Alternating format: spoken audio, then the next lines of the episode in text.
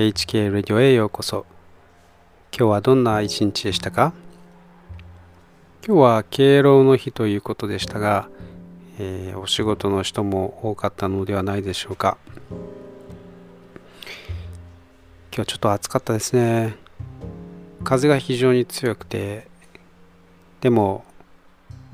本当にまだ夏だなという感じですね。まあ夕方になるとさすがに、えー、まあ、秋が近づいたかなっていう感じはしますけれど日中は厳しかったです。僕はですね今日は、えー、ポッドキャストの収録とか、まあ、ギターのレッスンとかですねあったんですね、えー、ギターを教えてまして一応ですねあの、まあ、生徒さんがいるんですね、えー、その他には YouTube ですね。まあ今からあとブログも書こうと思ってます、まあ、というわけでですね最近、えー、すごくコンテンツ配信配信をですね 頑張ってます。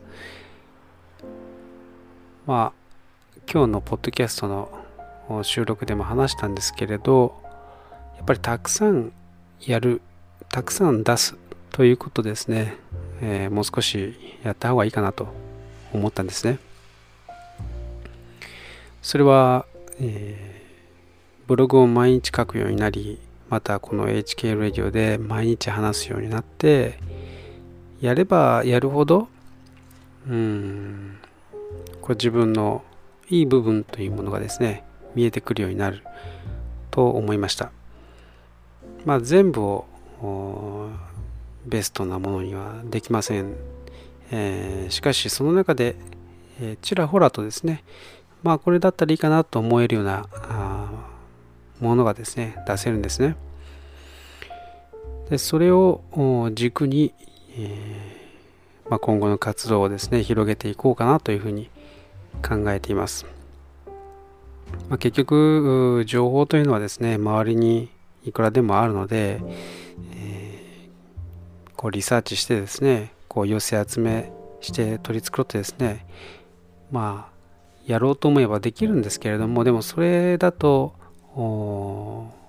何かこうただコピーしてるみたいな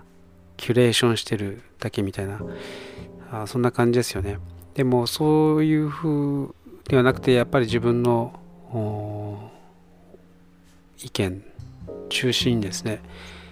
自分の中で、えー、リアルに、えー、感じたことだけを出していこうかなというふうにですね、まあ、もちろんあの本とか読みますよ。読みますし、えー、動画も見たりもしますけれども何かこうただそれを受け売りするっていうのはあの、まあ、見てて分かりますからね。でそういうのはやりたくないんですよね。なので、えー、まあこの1年半以上ですねまあこの HK レディの場合はまだ半年ぐらいですけれども毎日毎日やることによって、えー、自分の中にある関心というものがはっきりとしてきてまあ本当にこれは自分の本音なんだなっていうことがですね、えー、分かるのでこうビジネスとか全く抜きに、えー、こういうことをやってきてよかったなと。何の役にも立たないじゃないかととかですね。これは無駄じゃないかとかあそうやって思う人もいるかと思いますがこう無駄に思えることをですねこうかたくなに続けていくとその先に何か見えてくるものがものがあるんじゃないかなと思いました。で実際そうだと思います。ということで何かですね将来の自分のために、えー、投資となる活動ですね。